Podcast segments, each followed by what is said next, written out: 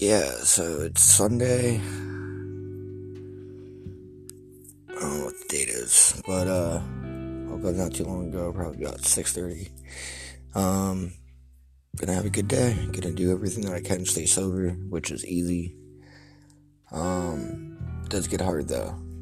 Just remember that, and you can continue to do what you're doing in your daily life and still be happy without drugs or alcohol.